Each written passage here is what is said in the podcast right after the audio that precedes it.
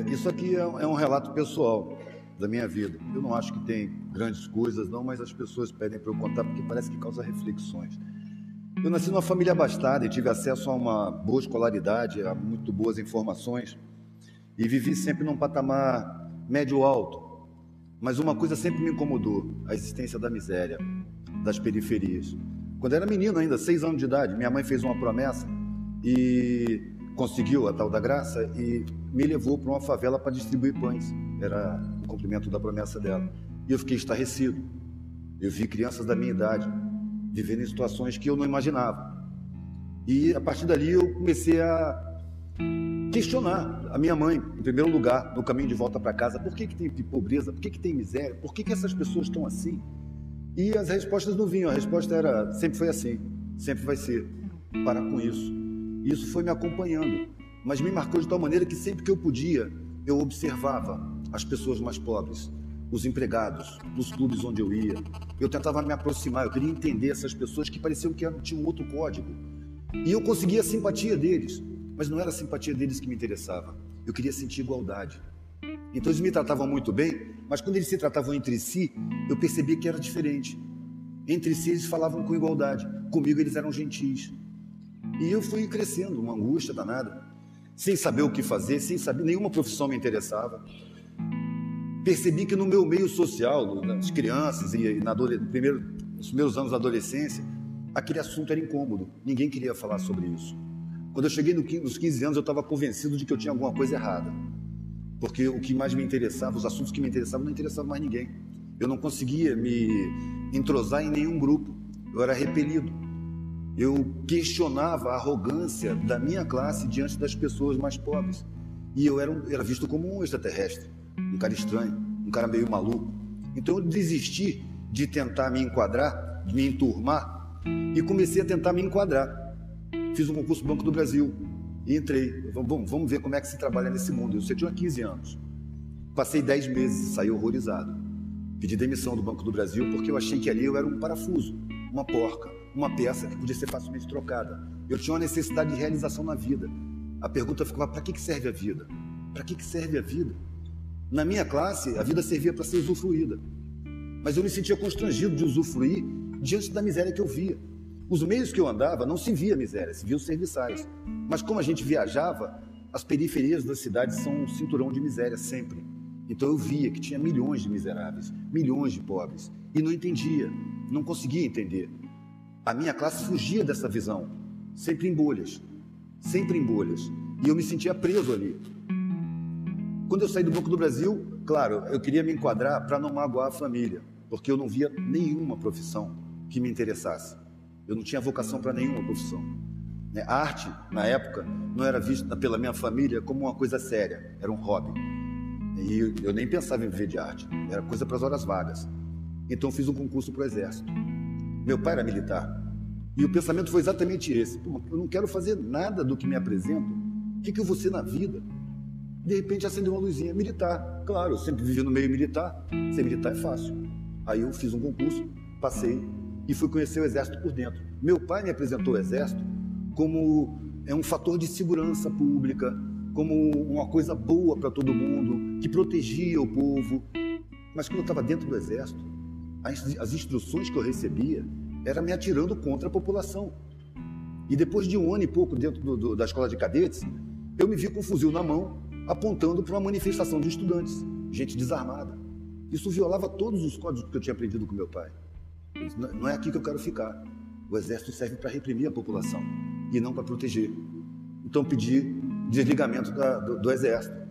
Foi a segunda vez que me chamaram de louco. A primeira foi no Banco do Brasil e saí do exército. E minha família ficou magoada e meu pai mais magoado ainda. Ele tinha muito orgulho de eu ser militar, seguir a carreira dele.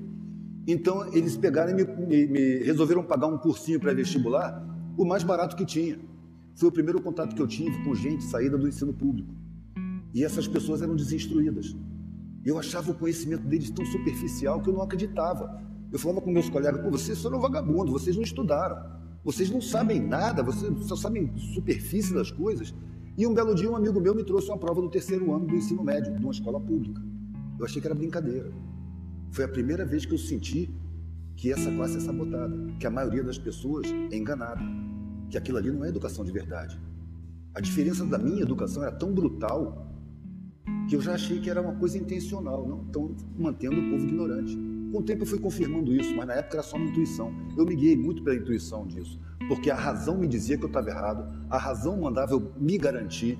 Né? As pessoas me falavam, você tem que se garantir, você tem que se garantir. E eu percebi que o que eu estava garantindo era uma angústia eterna. Aí fiz vestibular. Pensei até em fazer em Belas Artes, mas a reação familiar foi tal que eu falei: não, tudo bem, tudo bem. Fui na faculdade, peguei os currículos e fui por eliminação. Onde tinha matemática, eu jogava fora. Onde tinha física, biologia, química, e fui eliminando tudo, fui eliminando tudo. No final sobraram dois cursos: Belas Artes e Direito. Direito tá bom para vocês? Ah, direito tá. Pelo menos isso. Lá fui eu fazer direito. E entrei na universidade. E pela primeira vez eu vi explicações para as minhas questões. Porquê da miséria? Quem domina o mundo? Como as coisas são feitas? Como a política é influenciada pela, pelo poder econômico? E fiquei encantado durante uns três meses. Depois eu percebi que era só conversa fiada, conversa fiada, conversa fiada, conversa fiada, uma revolta que não funcionava, que não ia falar a linguagem do povo, que ninguém ali entrava em favela, sabe? E eu percebia que a grande maioria era pobre. Então tem que chamar os pobres para a luta.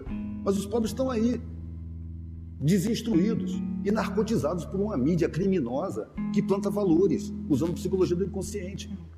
De repente eu percebi que os pobres se sentiam culpados pela própria pobreza. Gente que é sabotada desde antes de nascer, que o mundo já recebe mal quando vem. Mas eles se sentem culpados pela própria pobreza. Quando uma novela, numa novela, o, o, o pobre que é legal chega no fim da novela e enriquece, você vê a riqueza como um prêmio. O, pi, o, o rico, safado, durante a novela inteira, no fim da novela, ele cai na miséria, está plantando a miséria como castigo. Então a miséria hoje é considerada um castigo da incompetência. Não é um planejamento social. De repente eu larguei a universidade, eu não quero mais aqui não. Eu não quero ser advogado mesmo. Vou largar, não quero ser doutor. Eu vou fazer a experiência de não ter nada. Eu queria ver o mundo do outro lado. E foi isso que eu fiz. Quando eu cheguei em casa, com meus documentos de desligamento na universidade primeiro, peguei os documentos e entreguei para meu pai como se fosse um pagamento de uma dívida. Olha, você me deu a melhor escola, me deu as melhores condições e você sempre me cobrou que eu entrasse na universidade. Eu não vou terminar, mas não é porque eu não pude, é porque eu não quero. Eu quero fazer a experiência de não ter nada. Aí ele facilitou o processo para mim, falou: se você sair por essa porta, você não é mais filho, você não faz parte da família. Pode esquecer que a gente existe. Na hora foi um choque.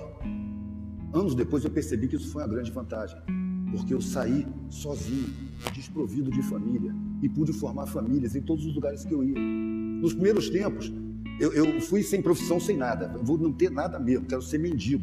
E batia nas portas e pedia comida. Na minha ingenuidade, eu pedia comida onde estava sobrando. Então eu vou nas, nos bairros mais abastados. Mas ali as pessoas me davam resto. Já teve o caso de eu sair da casa, sentar na calçada, começar a comer e chegar um carro de polícia. O cara que me deu comida chamou a polícia. Aí eu falei, ah, não quero mais ficar nesses bairros não. E comecei a ir mais para as periferias, nas favelas, nos puteiros, em posto, beira de estrada, porque eu não ficava numa cidade só, eu andava de carona e sempre conversando, sempre conversando.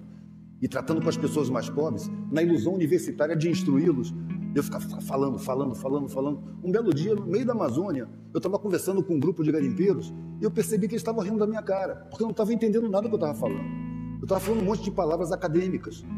E o povo não fala essa, essa língua, isso é academês. Aí eu aprendi, de repente deu uma luz. Poxa, eu tenho duas orelhas, dois olhos e uma boca. Parei de falar e comecei a ouvir.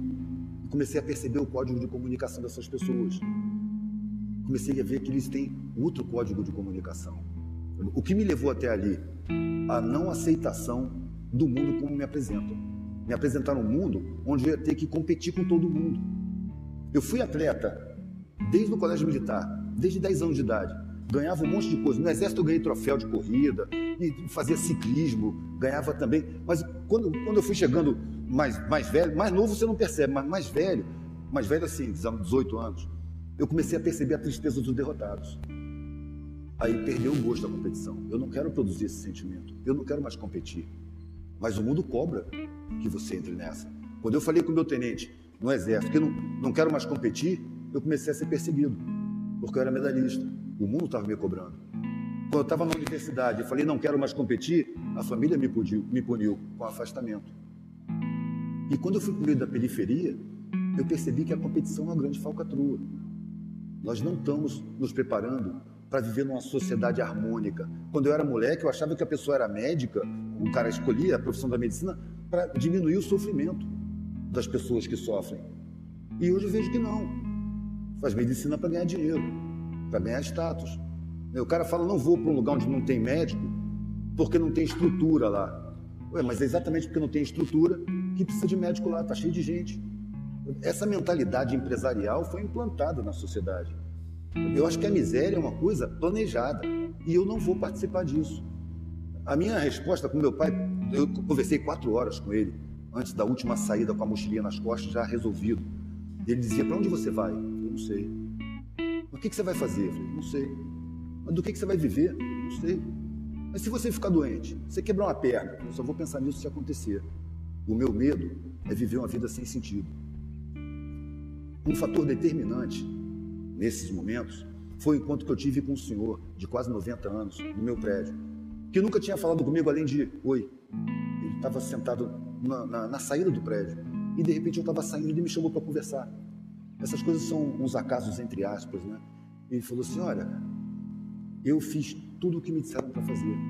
Eu sou um cara bem sucedido na vida. Eu estudei comércio exterior.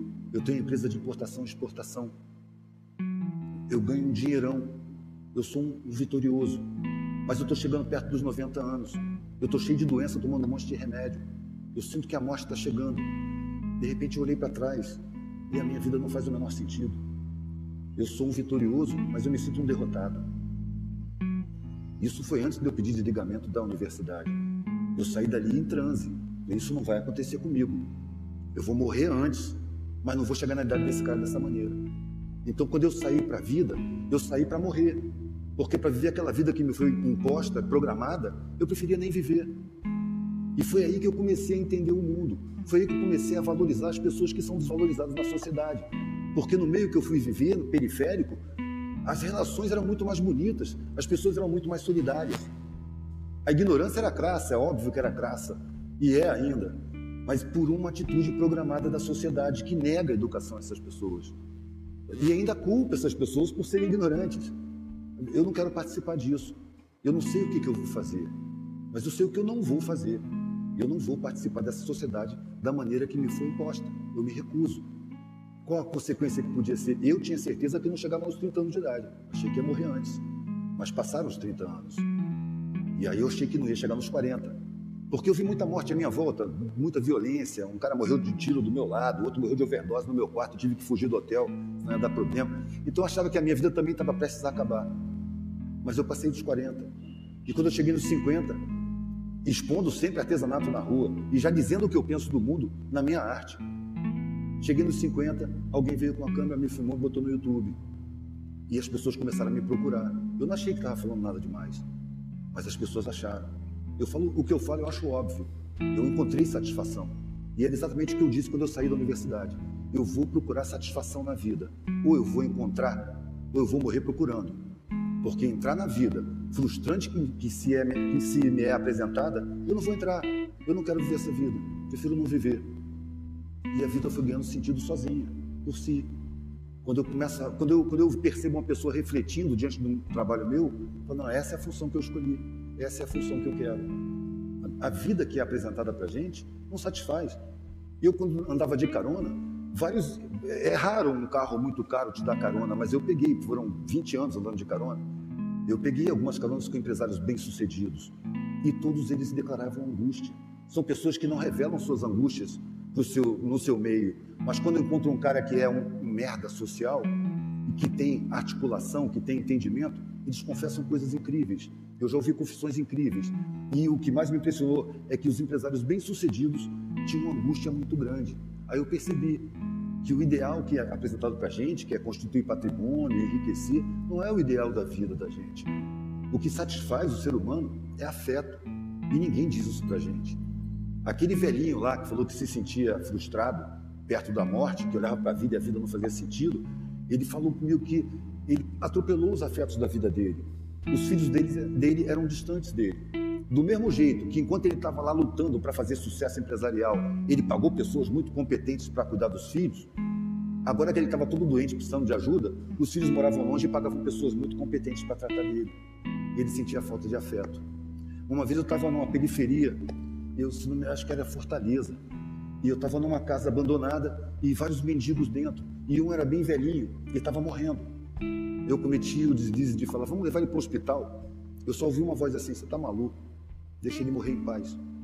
E eu vi o cara morrer sorrindo, com o cachorro dele lambendo na cara dele. Esse cara era rico. Enquanto que o cara lá que era rico de grana era pobre, porque não tinha afeto. A gente esquece do afeto. A sociedade não aponta o afeto como objetivo de vida.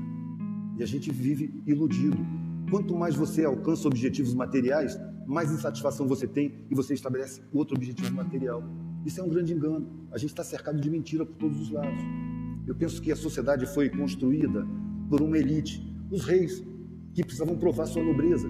Eles moderaram a sociedade de forma a favorecer uma minoriazinha ínfima e submeter a grande maioria.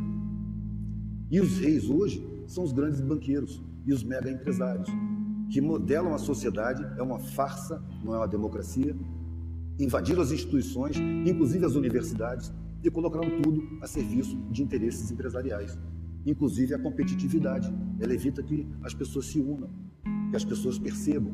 É um inimigo do outro. Um formando hoje na universidade, ele está apavorado. Ele vai sair da universidade e vai cair no mercado.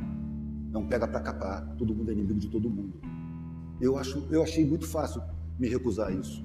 Tem gente que fala, ah, você foi muito corajoso. Eu nunca senti coragem.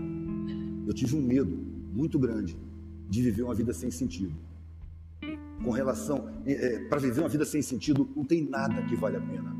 Não tem riqueza que vale a pena.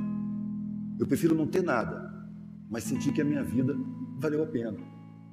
E isso quem está dizendo para mim não sou eu, é o mundo. Porque eu falo e fico pasmo com o pasmo que eu, que eu, que eu causo. Porque para mim eu estou falando que é óbvio. Não estou falando nada demais. Eu acho que no fundo todo mundo sabe. Bom, deu tempo. Valeu, gente. Obrigado.